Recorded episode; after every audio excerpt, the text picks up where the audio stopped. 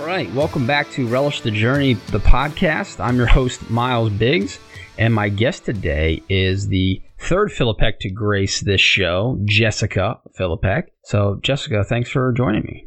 Thank you for having me. I mean, the third of four kids, it's only appropriate that I'm the third Philippek on this podcast here. Yeah. And so I guess don't be offended when I tell Kristen I saved the best for last because ah, otherwise, otherwise she'd just be like, why am I last? What the hell, Miles? It's it's funny. There's really been no rhyme or reason to the order of guests. It's literally right. me scrolling down contacts in my phone and saying, "Hmm, who should I talk to next?" And then right. whoever gets back to me first, because I've got it so many different people in my life. You know, it's so that's a good problem to have, though. It is a good problem to have. So, as I'm gathering Philippek data here, you said you're the third of four kids in the Philippek family, which is part of the larger Hergert clan, for those of you familiar with our family and, you know, other episodes we've gotten into this. So, I asked John a similar question. Didn't really get into too much with Megan because we focused a lot on her impending motherhood here. But yeah was it like for you to grow up in that family of a bunch of I would just say leaders? I mean, you guys all have such strong personalities, parents and and kids included. What's it like to be in that group? I mean, what was it like growing up?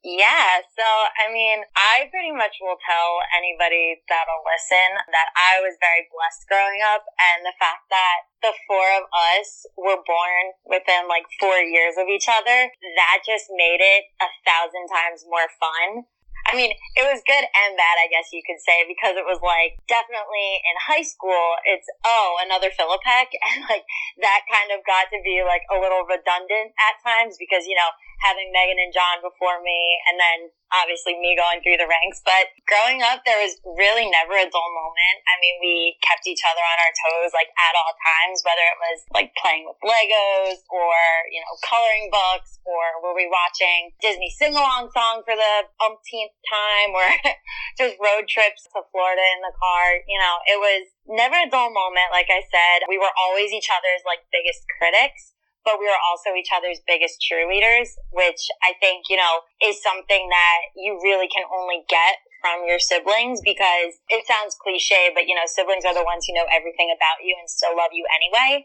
And a lot of that I think is because, you know, we did grow up under the same roof and we were raised by the same people and we could kind of sympathize with each other, but also maybe see it from a different perspective and then just kind of shoot each other straight. We really felt as though we never benefited by sugarcoating anything you know, we were brutally honest whether makeup looked bad or an outfit looked awful or, you know, don't send that text message or maybe we shouldn't do that. And I mean, at the end of the day, like we were always there for each other. And I think it's more so now that we're all adults that I mean, I can only speak for myself, but I'm pretty sure I got the nail on the head with this one that, you know, we appreciate each other so much more now that we're not all four living under the same roof anymore and that we all four are kind of like going our own ways and like living our own lives and we're able to celebrate each other's successes that much more and the time that we do get to see each other is just that much more precious. So, um, it was, it is, it's an awesome life.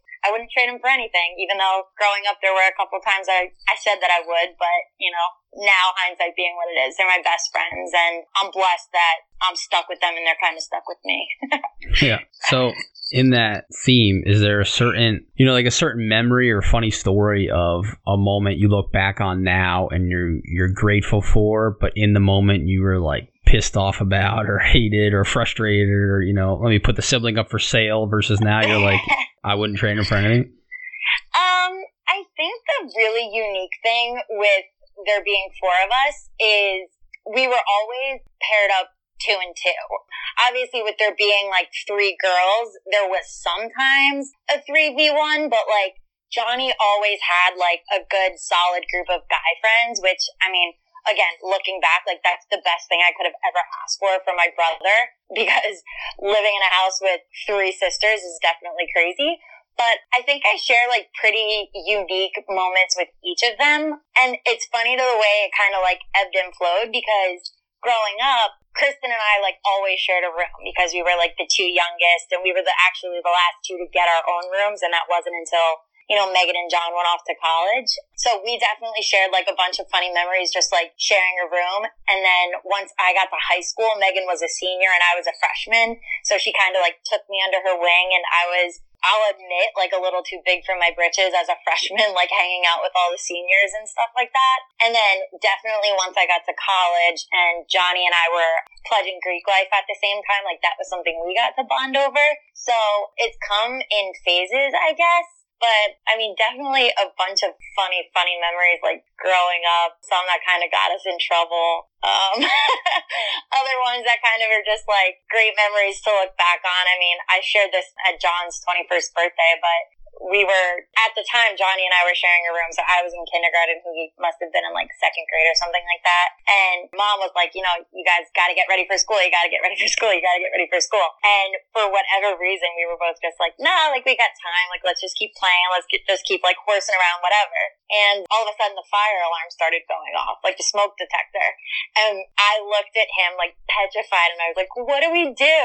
He goes, I think we have to stop, drop, and roll. So not on fire like no like immediate threat, but here we are like rolling around on the floor of our bedroom, like army crawling up like our long hallway. And because we didn't get dressed, we weren't ready. We're standing on our front stoop in our underpants because we didn't get dressed and all mom did was burn toast. So here we were thinking like the house was on fire and really it was burnt toast. That's but I mean, that's one of my go-tos with him. Sorry, John, didn't mean to call you out, but I mean, just I know you said we only like we're working with an hour here, but I mean I could sit and tell, tell you a memory about the Philippek Diaries. Yeah. Yes. That's something I didn't really ever think about because I always had my own room as the only guy in a family of, of three kids, yeah. two girls, one guy. So that had to be a little interesting. I mean, guess for you it was the it was the normal because you always shared a room, but that had to be interesting to share a room for a long time because when they went off to college, you were had to be in high school. Yeah, so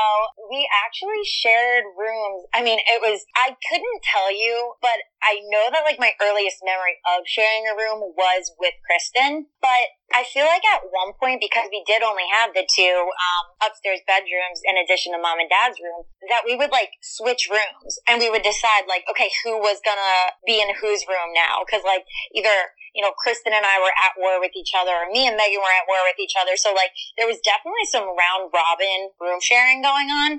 So that was always, you know, interesting. And we would like, you know, act like we were packing up and moving to a different house, but really we were moving like the next room over when we got the addition on the house and mom and dad turned the downstairs second part of the garage into the office and the room, Megan moved downstairs and Johnny got his own room and it was Kristen and I. And then, yeah, it wasn't until Megan went off to college. So I was a sophomore in high school that I got my own room. And because I moved downstairs into Megan's old room, you know, with it came the independent bathroom, which was great until Saturday morning came and I was the one responsible for cleaning it. but I mean, it really, it made me feel like I had like my own little space and just like super independent. And it helped me out too because I was taking a whole bunch of honors classes in high school, hashtag nerd alert. But, uh, it gave me a place to kind of like stay up late and just turn into my own space. And yeah, so it was definitely, it was one of those like, oh, I made it moments when I finally had my own room. And, you know, even now at 26, I look around my apartment and I have all my own space and I'm like, wow, I made it. So it's a, it's a nice little thing to think about, but it definitely makes me uh, humble for yeah. sure. So then, flash forward to college. You went to the University of Delaware. Go um, Blue Hens. Yeah, go Blue Hens. So you probably were like the perfect roommate in college because you've literally been like training for it your entire life.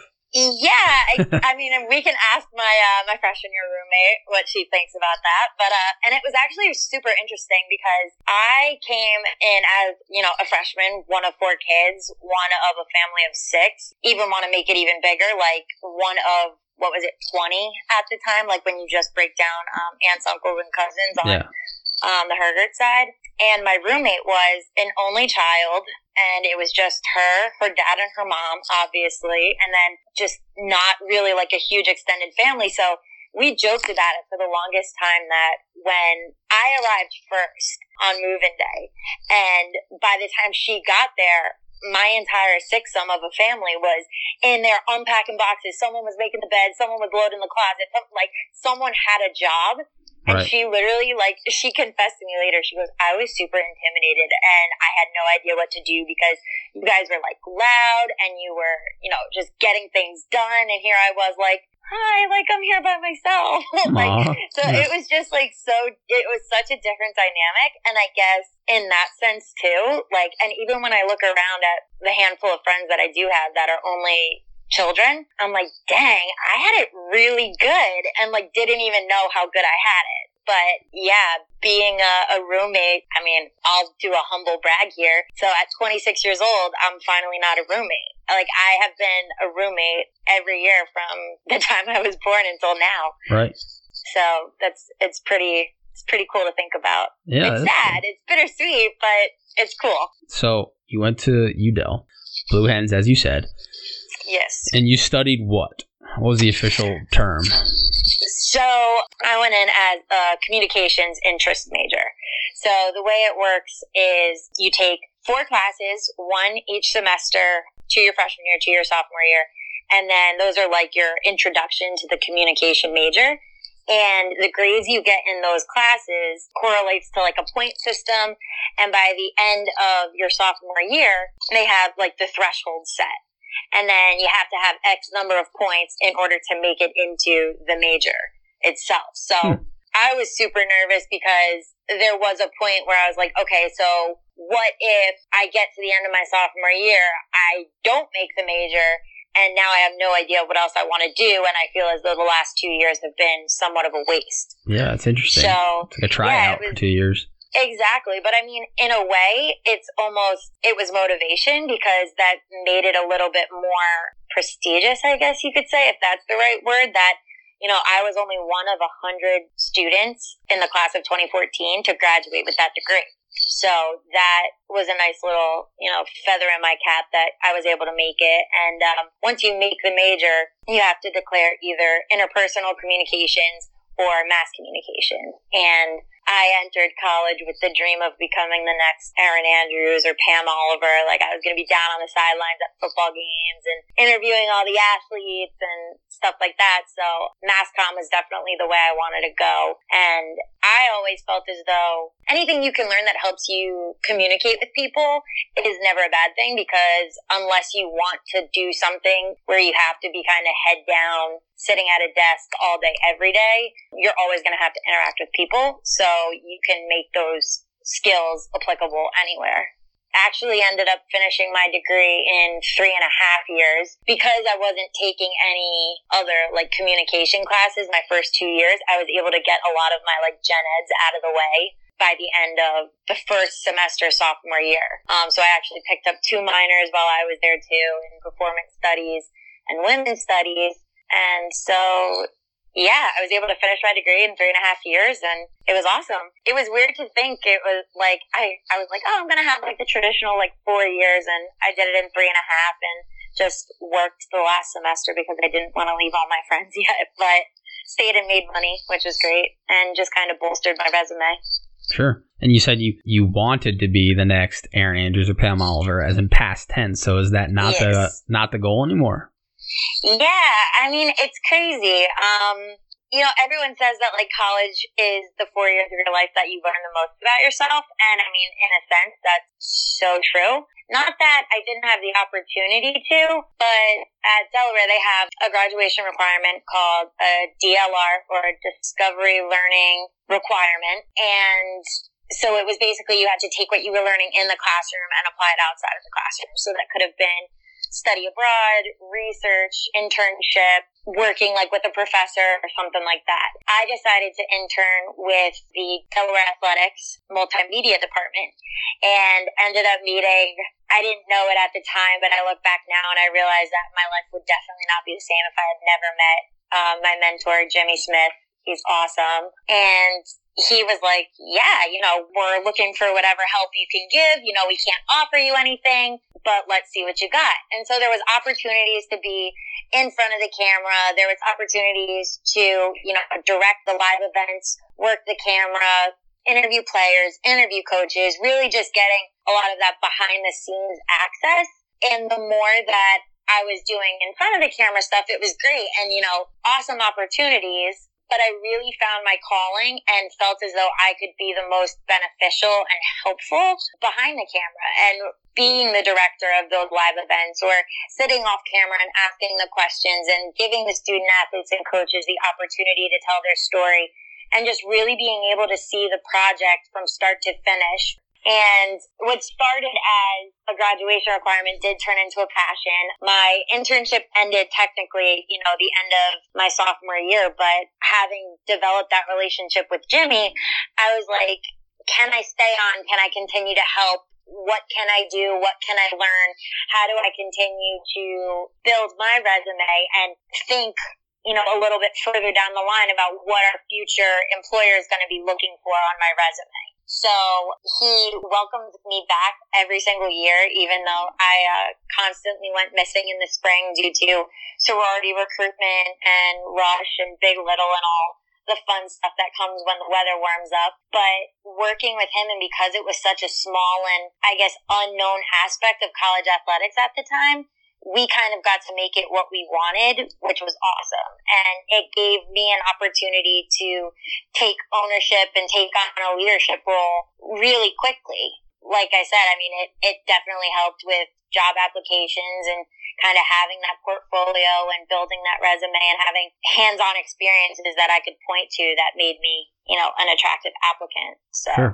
It was great and kind of led me down the path that I am today, even though it's not necessarily what I'm doing day to day anymore. So let's let's transfer to that then. So you went from UDEL to Lehigh for grad school, and now you graduated grad school, so you have your master's, and what you're doing day to day took you from New Jersey to Pennsylvania, and now down to North Carolina. Yes. So you know, first of all, props to you for just picking up and moving to North Carolina. That takes some some gumption to go move to where you don't know a damn person. So walk yeah. walk me through that thought process. Did you have always have North Carolina in mind? Was there something particular about this opportunity that brought you there? What's it been like? You know, etc. Yeah, so I always say like everything happens for a reason, and I mean nothing rings truer. So when I graduated Delaware, I I got the job at Lehigh. So what actually happened is I got an internship at Lehigh. So it was a 10 month internship working in multimedia services for athletics, which by December of that year of working there became a full time opportunity. So it was nice because I was no longer staring down this barrel of, oh my gosh, five months left until I have to find a job. Oh my gosh, four months right. left. Oh my, like, so I didn't feel as though there was like this dark looming cloud over me with like a ticking time bomb. So I had peace of mind in that sense. So as I was going to like the new hire orientations and figuring out, you know, what was offered as benefits and all that stuff, I found out that I was able to actually take either graduate or undergraduate classes if I chose to. So I applied for the educational leadership graduate program at Lehigh, which was I don't want to say it was random, but there was a part of me that felt as though, you know, my education wasn't done. And because Lehigh didn't offer a graduate program in, you know, journalism or communications, I figured, you know, kind of similar to the communications major, employers are always looking for people with strong leadership skills. So I figured by getting my master's in educational leadership, knowing that I wanted to stay at a collegiate level, that it was probably going to be a nice meshing of two worlds. So ended up getting my master's from Lehigh this past year, as you said, but it was the internship and then the job opportunity that actually brought me to Lehigh. And then as I was going through my day to day motions, it was kind of feeling just like that. Like they were motions. They weren't getting me excited to get out of bed in the morning. It didn't feel as though it was my true calling. I mean, it was flattering because a lot of people that I worked with, you know, praised me for, and that probably sounds really conceited, but a lot of people were appreciative of the work that I was able to do, but like it wasn't getting me excited. I wasn't thrilled to get out of bed in the every morning and say like, yes, like I'm going to go work on, you know, this stream or this interview or this project. And I found that what was getting me excited was a lot of what I was learning in the classroom. And having the one-on-one interactions with our student athletes, which happened very casually and it happened very, you know, professionally. And there were, there were times where, you know, students would come to me and they'd be like, I don't know what I want to do with my life. Like, how did you get to be where you are? What steps did you take? And as I was having those conversations with them, I was like, wait a minute, this is what's making me happy. This is what I want to do. And having spoke with the academic advisor for athletics at Lehigh, she pretty much said, you know, you can do this. I can totally see you doing this. I think it would be a great fit for you. I want you to apply for this opportunity. And it was actually with the Women Leaders in College Sports, which is an awesome organization that I attended their national convention down in Dallas last October. So I was familiar with it already, but what she had encouraged me to apply for was their Institute for Administrative Advancement, which was a little bit more selective, I guess you could say, in the sense that you did have to apply. And there was the East and the West um, divisions that they ran, and it was, I think, only like 40 to 50 women that got accepted into each. And I actually ended up missing the application deadline, which was my birthday. So ended up applying, ended up getting it, went, and by the time I attended the convention, that was in June. I already knew that I was gonna be done with my master's and I had already mentally decided, even though it had not yet been communicated with my superiors, that I would be leaving Lehigh.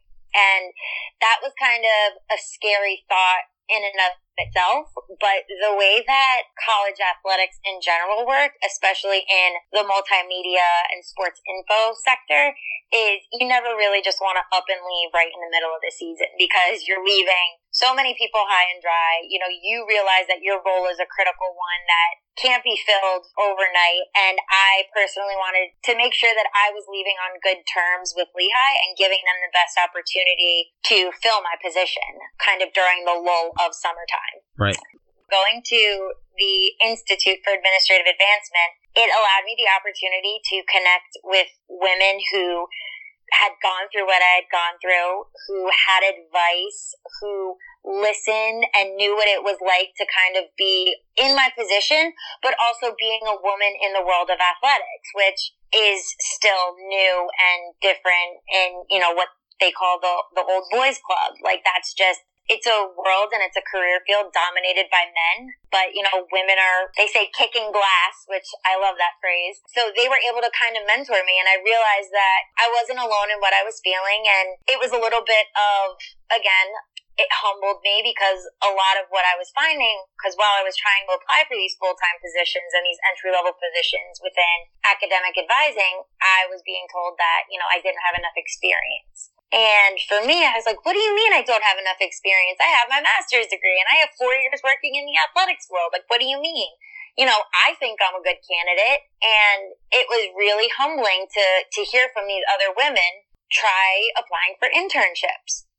And in my brain, I was like, I don't want to be the intern again. I don't want to go hmm. back to like not making that much money. And not that it's ever about like chasing the paycheck, but you know, it was something that became comfortable to me for a really, really long time at Lehigh. So it was scary but exciting to kind of step out of my comfort zone and apply for the internships. And Elon was one of the ones that posted an internship. And I remember sending in the, the application because it was very non traditional in the sense that it was, oh, you know, send an email here with your cover letter and your resume.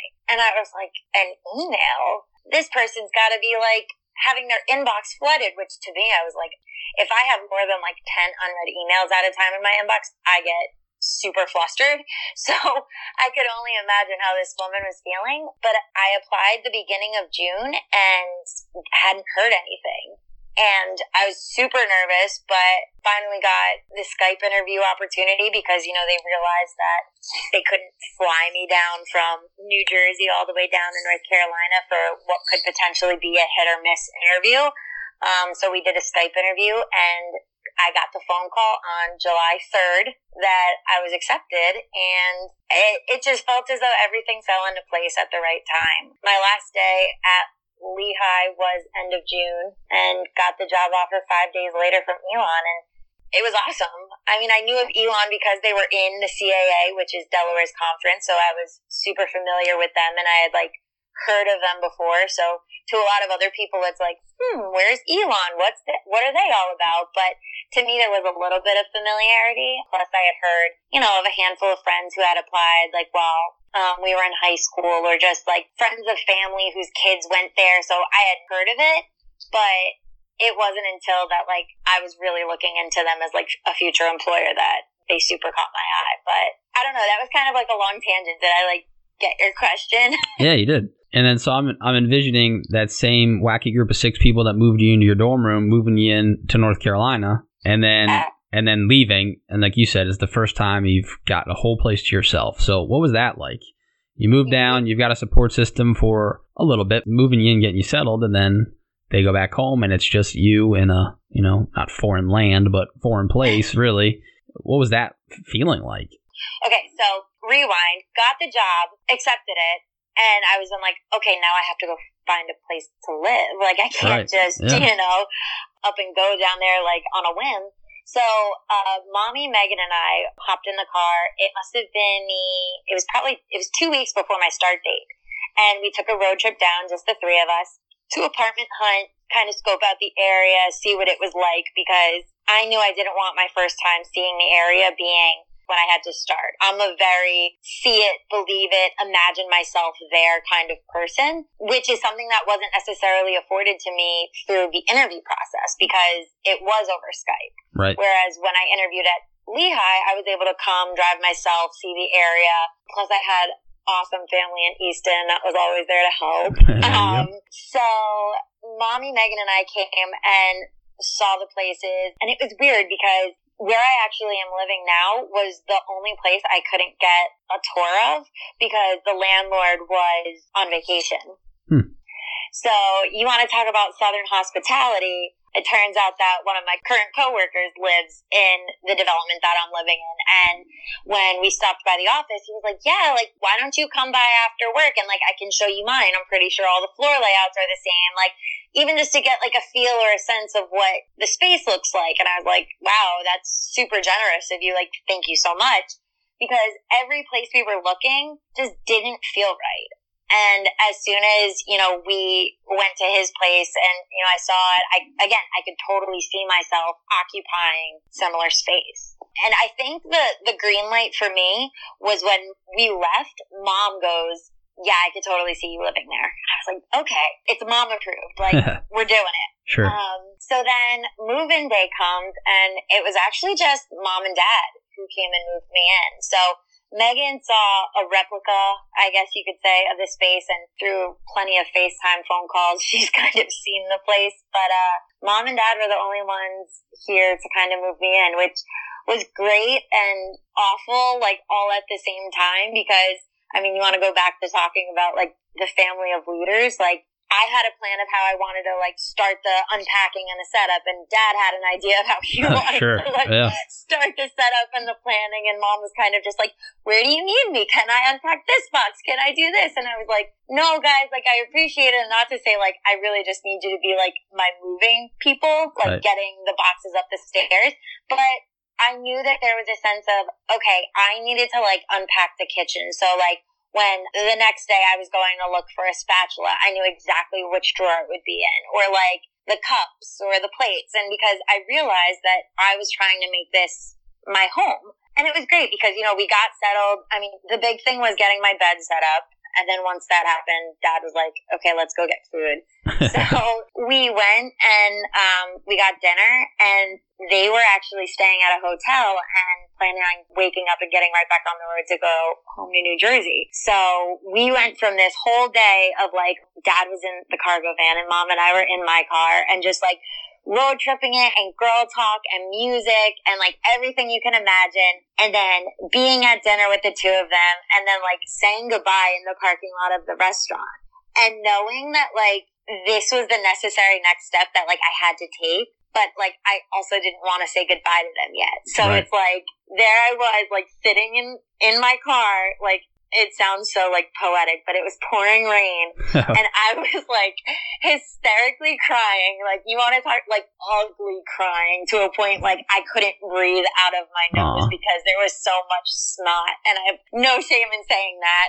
Um, but it was so bittersweet because it's like here I was with this whole new and exciting journey ahead of me. And I was excited, but I couldn't help but think of like what I was leaving behind. And because we had just found out about Megan and Rich expecting their first child and feeling like I was going to miss out on everything that had to do with that, you know, just being away from Johnny and Laura being newlyweds and Kristen and Peter with their antics and, you know, just being around everybody and Right. Having always been around a big family and always having had, you know, roommates or only being an hour and a half away from home out in the Lehigh Valley, being now an hour and a half plane ride, it changes things. But in a way, and what I've kind of learned is that it's kind of forced you know, myself and certainly my family members into getting a little creative with how we decide to keep in touch. I'm, I had to give a shout out to my dad. He's, you know, learned how to FaceTime, which is awesome.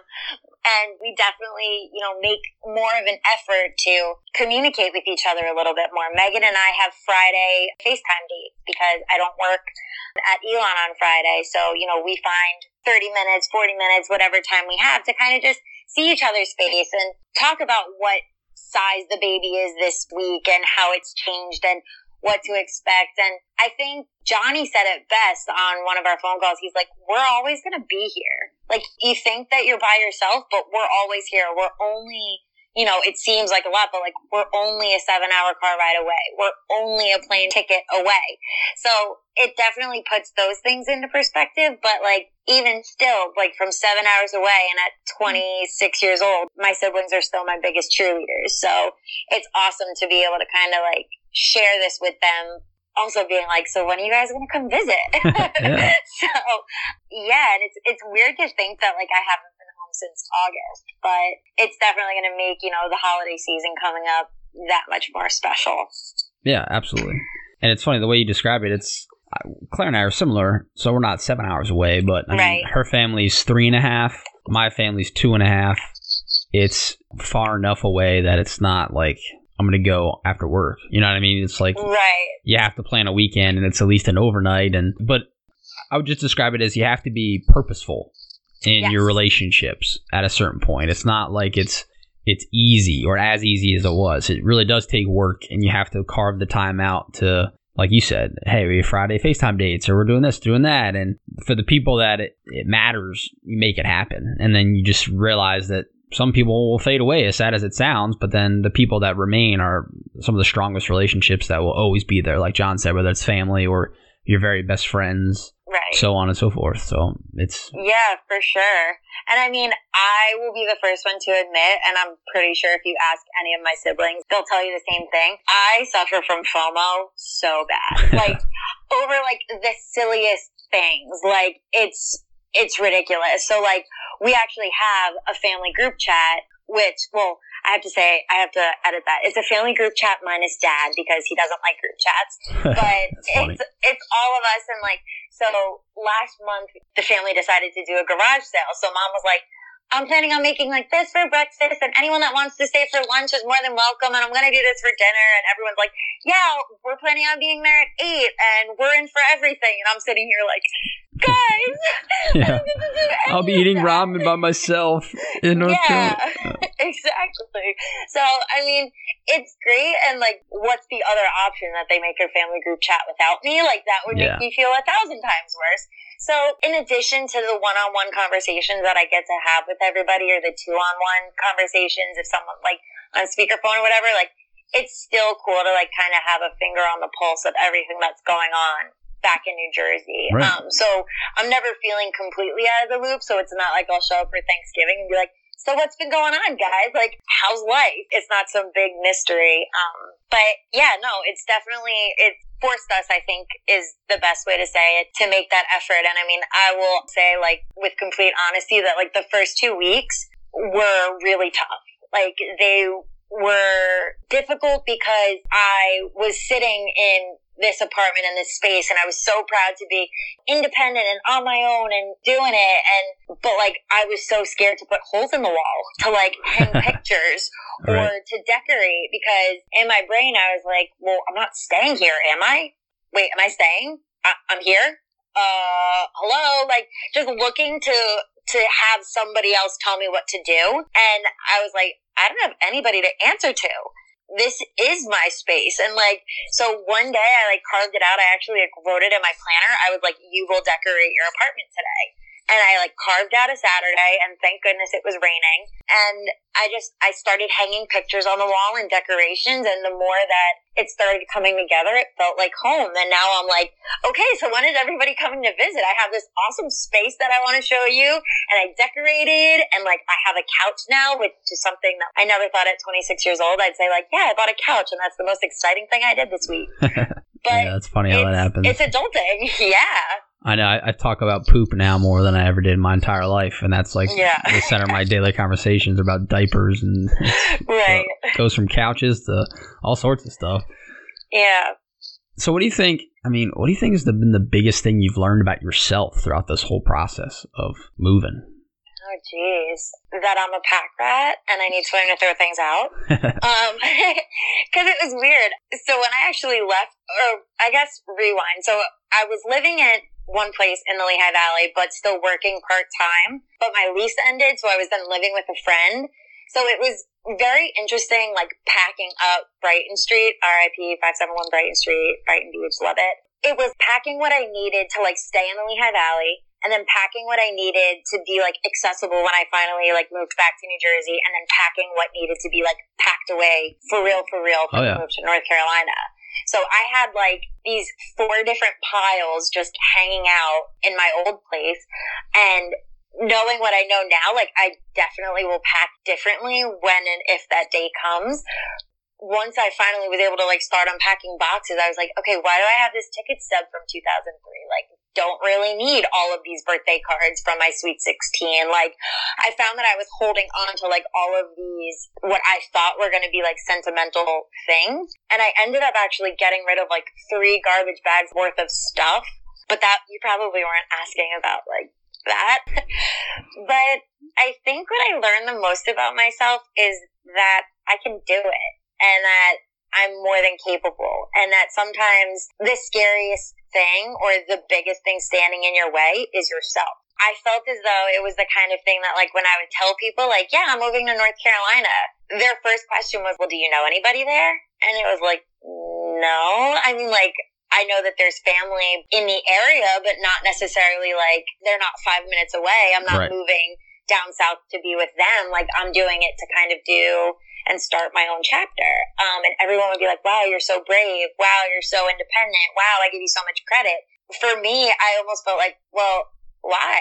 It just felt like the right step and that I never really questioned it past the logistics of where am I going to live? What am I going to do? How am I going to get from point A to point B? Like those things. I decided to look at it as an adventure and, and like a step for myself in my career versus, you know, something that I should be afraid of. I didn't feel as though I deserved some of the praise and the atta girls that I was getting from a couple of people. But yeah, I mean, I realized that I can do it and not that I ever like want to be away from my family, but knowing that like you can survive not being with your family at all times. Sure. And then, so, especially our crazy clan that we have. All right. well, they'll find you. It doesn't matter where you go. We'll find you. That's that's that's fun thing about our family. Yeah. it's fun and terrifying at the same time. Yeah. so throughout that whole process, what do you think is the best piece of advice somebody gave you about the whole journey you were embarking on? I mean, I could probably tell you like little tidbits that like each person gave me. Cause like, you know, mom, without a doubt, like always told me, you know, pray on it you know, you're nervous, like talk to God, say a prayer, like you'll get through it. And a lot of that was echoed through definitely a lot of the women in our family, as I'm sure you can guess, and just kind of having that encouragement there. Yeah. It was really touching that, like, within the first two weeks, it was like every day I came home, there was a new letter that came in the mail or a package that came in the mail from, again, all the women in our family who were just like, happy housewarming and you did it and Yeah, that's cool. you know so like that was nice and it was again you know my cheering section that kept me going best piece of advice I mean, dad, dad said, make friends with the police officer that lives downstairs. Like, you know, just like little things like that. I mean, it's just one of those things that it's a culmination of everything. And, but mom, saying goodbye to mom in the parking lot, she had my face in her hands and she said, I wouldn't be letting you go if I didn't think you could do it. So that kind of sunk in and like knowing that I could do it. Yeah, that's cool. Yeah. Very cool. She'll probably cry listening to this back. She'll text you. Yeah, probably. Um, But it like it's one of those things too that's like so funny because I guess it was at the beginning of the month. Dad stopped in North Carolina on his way back from driving a car back for one of his customers. Yeah. and he stopped off. He was able to spend two nights here with me in Gibsonville, which was great. You know, I got to show him the campus. We got to go to a football game. We got to share a couple meals. But like, even after being here for two months already, saying goodbye to him, we both cried. It was weird because we were living proof that it wasn't the end of the world and we could visit each other and we could make it work, but we were both emotional about it.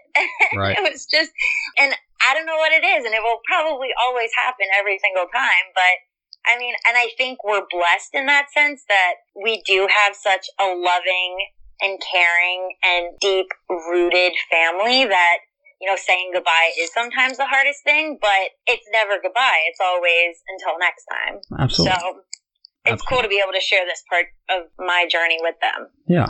So if somebody was coming to you and saying, "Hey Jess, I'm gonna move to X and such place," you just did it. What advice do you have for me? I mean, what's the best piece of advice you could give somebody about to go through something that you just went through? Make friends with your landlord. No. Um, I would say best piece of advice is trust your gut. I mean, everything that like I've kind of done here has been, you know, a little bit daring, but like I always feel as though I was given two choices, this or that, and kind of just trusting my gut and deciding to go one way or the other because whenever I have a decision to make, it's a yes or no. I would feel it strongly one way or the other. And it's like if it was a yes, I'd already be gone. The fact that I'm hesitating probably is a sign that like I shouldn't do it, if that makes sense. Yeah, it does. It's like it's one of those things where it's like, oh, you have a decision to make, flip a coin. Not because heads or tails, but like while it's in the air, you're gonna know what you wished it landed on. Sure. And that's the decision that you should be going with in the first place. I like that. I've- Is that something somebody told you about the flip a coin thing? I've never heard that kind of phrase before, but that is very true. I actually saw it on Facebook a couple weeks ago, or yeah, a couple That- weeks that ago, and I was Facebook. Full, Yeah, I full of wisdom. That it. Facebook. Yeah. yeah, because I was just like, wow, like because you don't you don't stop and think about it until you stop and think about it, like Yeah. what that really means, and it's like. You know, how many times in your life did you say like, okay, heads we do this and tails we do that? And like, while the coin's in the air, you're like, wow, I really hope it lands on Yeah. Or it's heads will like, do this, and then you have a, a double headed coin. Now you're not telling anybody. Yeah. yeah, right. I can honestly say that didn't happen in our childhood. So Well, that's quite like that. So the the final pressing question of this, I always make my way to it. And I love people's answers, but we've been focusing a lot on you know your life recently and the move and all that good stuff. But if you had to think about your entire life thus far, how would you sum it up for me in three words? See, it's funny because very similar to my sister, you know, you know the question's coming and you think Yeah. you could just like, you could blurt out three answers like, oh, I got it. But it's not until you're actually like asked to tell it. Oh my gosh, my, like my heart is beating super fast right now. That's I don't okay. know why. No pressure. I probably have to kind of go like the route that my brother did and that Danielle did with like three consecutive words that like is a saying. Yeah, sure. And I think I'm going to go with Follow Your Arrow. It's a Kacey Musgrave song, as cliche as that may sound, Oh, but it's relevant in the sense that you can only like be on the path that you're meant to be on. So you have to follow your own arrow. Especially like growing up with three siblings and in a big family, you know, it's very easy to like look around and say like, wow, should I be at this point in my life? Well, they were at that point in their life by the time they were my age and right. they have this, shouldn't I have that? And it's definitely one of the things that I've been focusing on in my life recently. Oh yeah. I mean, is it's a huge life lesson. I talked to, I think it was episode 23. I talked to uh, one of my friends from college, and she talked about that too, about being in her 20s and being like, well, shit, I'm 20, whatever, and so and so at this age had three kids already. What the hell am I Right. doing in my life? And that's an easy trap to fall into is that, that comparison trap where nobody wins when you do that, you know? So it's, yeah. it's a very great point. And it's, a, it's an important lesson to learn as early as possible because there's a long life ahead of you. You know what I mean? So instead of going down somebody else's arrow, following your own, and you'll end up happier for it in the long run. Well, and I always like to think, and like maybe it's a dual meaning for me. Like I've always loved the ideas of compasses, and it's not because I drove a Jeep Compass for a while, but like just the idea of like a compass is always going to point true north, regardless of like if you take a wrong turn or you go off track, you're always going to find your way back north.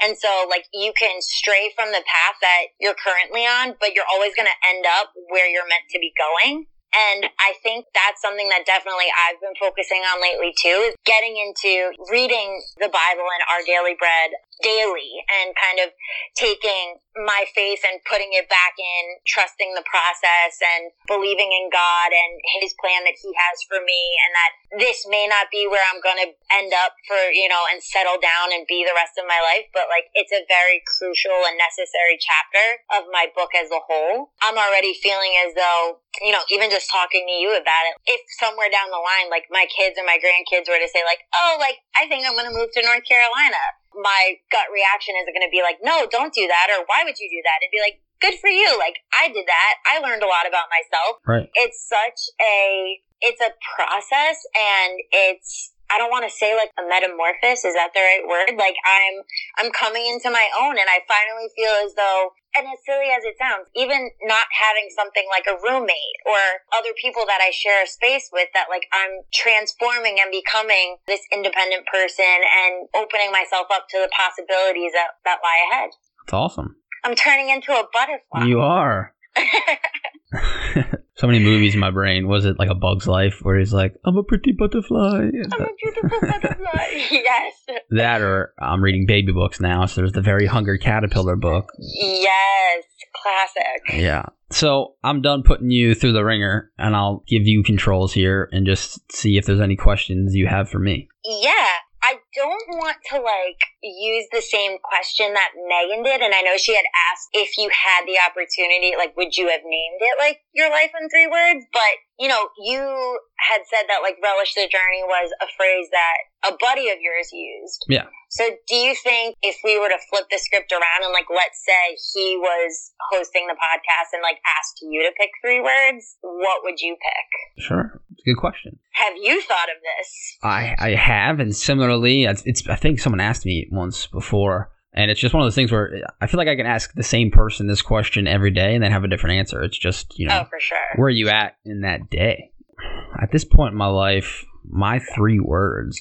Uh, I tend to go towards roles. You know, it's like my life is. It's I think it's broken up into like scenes of a play. as weird as like this pops in my head because it's like there's work and then there's husband and then there's father. I guess would be Mhm. three. They're very simple ones, but there's those different like sides of me that all have to find their piece of the puzzle and are fighting for the limelight and attention and center stage on that play that is my life because work is crazy and all consuming at times and Yeah. there's trying to in the craziness of being a father which is also all consuming and you know it's great but then it's just not losing sight of the the husband and friend part to Claire where it all started and so it's a balancing act I guess could be another three phrases really. That's my life right now. It's it's it's, a, it's a balancing act between work you know this you know a passion I have and a project I've committed to do as like a personal goal. Like I'm just forcing myself to do this because I love talking to people and, and having these purposeful conversations with people I'm close to in my life. And I always come away you know, I feel like I, I, I, get a little something out of it every time that then follows me around in my day to day, or I can bestow things like that flip a coin phrase to somebody yeah. I talk to, you know, little things that is just cool. And then it's cool to share it with really the entire world and then have other people react to it too and send me emails, messages, and say, I'm, hey, I'm getting text messages. I listen to this and love what this person had to say. And so that's cool. And then. Yeah you know, really just being a dad's awesome. I mean, that's yeah. been that's been the best, you know, act of the play, you know, these past these past 10 months. It's cool. I mean, he's he got his first tooth recently, and so oh he's just, goodness. you know, one little tooth sticking out of his gum, laughing and starting to stand up on stuff, and it's just it's really cool to think about all the things we were just talking about yeah. reflecting on those formative things in your life and what brought you to this point where you're now a butterfly, you know? And I'm watching this little inchworm quite literally crawl across the floor and just it's cool to get to talk to him about that, you know, when he's a butterfly. There you go. Right. To sandwich the cheesy metaphors here. So that's how I'd answer that. I would say a balancing act would be my three words right now.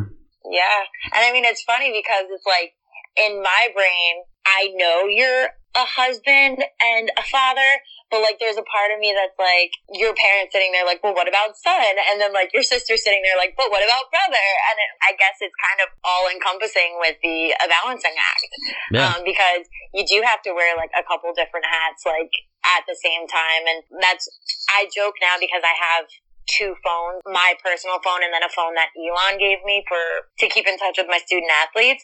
And it's like being their advisor, but being a daughter, and being a sister, but being a coworker. And it's just like, who am I trying to be right now? But like, not in a sense that I'm not being genuine to who who is Jessica Philippek, but right. like, who is that person to the 15 different people I'm interacting with at a given moment. Oh yeah. So a balancing act is a that's good three words. Thank you. I give you my stamp of approval. Oh well, thank you. Anything else you're curious about? No, I mean, are we gonna have a birthday party for Mason over Christmas? That's what I want to know. We're, we still got to figure that out. We do want to do something. It's just it's yeah. such a crazy time of the year, right? Because that I mean, geez, that week is my mom's birthday, which right. is also Christmas Eve, and then there's Christmas, and then his birthday, and then my dad's birthday. So yeah. It's just, and then New Year's Eve. It's like nuts. That whole. It's a lot to celebrate. We're blessed. yeah. So yeah, I mean, we'll figure it out. I don't know when it's going to be. It's probably won't be on his actual day. Right. Just because all the craziness of the holidays. But yeah, the little guy's got to have a first birthday. Absolutely. He won't remember it, but we will. got to have photos, or it didn't happen, I mean, right? I was going to say, let's be real. It's more for us than it is for him. yep. Well, I appreciate you. I mean, it's what eleven o'clock at night here. Talk about a balancing act. Got to get fit some sleep in for both of us and get after yeah. it again tomorrow. So appreciate you carving out the time and the and the constant game of text tag it took to line this up. And I wish you all the best down in North Carolina and look forward to more stories to come and maybe hearing a little bit of a southern drawl or or something start to form oh. eventually. That'd be fun. Can I tell you? Yeah. I so I have a part-time job that fills the 20 in addition to the hours that I do at Elon and I'm working at the Chili's in town and there will be times where I catch myself saying, are y'all done? Did y'all need some more sweet tea? And right. I'm like, oh, who am I? Like, who is that girl? and then it's like, there's a part of me that like goes in the back and I'm like, no, you're Jessica. You're from New Jersey. You're a Jersey girl. That's like, funny. Get, it. yeah. And it's like, I have to tell myself, no, no, no, like, who are you? I'm but, just, I'm um, picturing you in the kitchen of a restaurant, fist pumping in the air, reminding yourself you're from New Jersey. well, I did actually have someone tonight. He was like, where's that accent from? And I was like, New Jersey. He goes, that's what I figured. That's funny. so it's, it's, I'm pretty sure I stand out like a sore thumb when I try to blend in, but I'll always be a Jersey girl. Yeah, well, like you said, it'll just you'll find your own little hybrid mix of certain words, and exactly know, it'll rub off on you. But awesome. Sure. Well, thanks again, and best of luck in the beautiful state of North Carolina. And I look forward to seeing you up for the holidays, like you said. Yes, absolutely. Thank you for having me.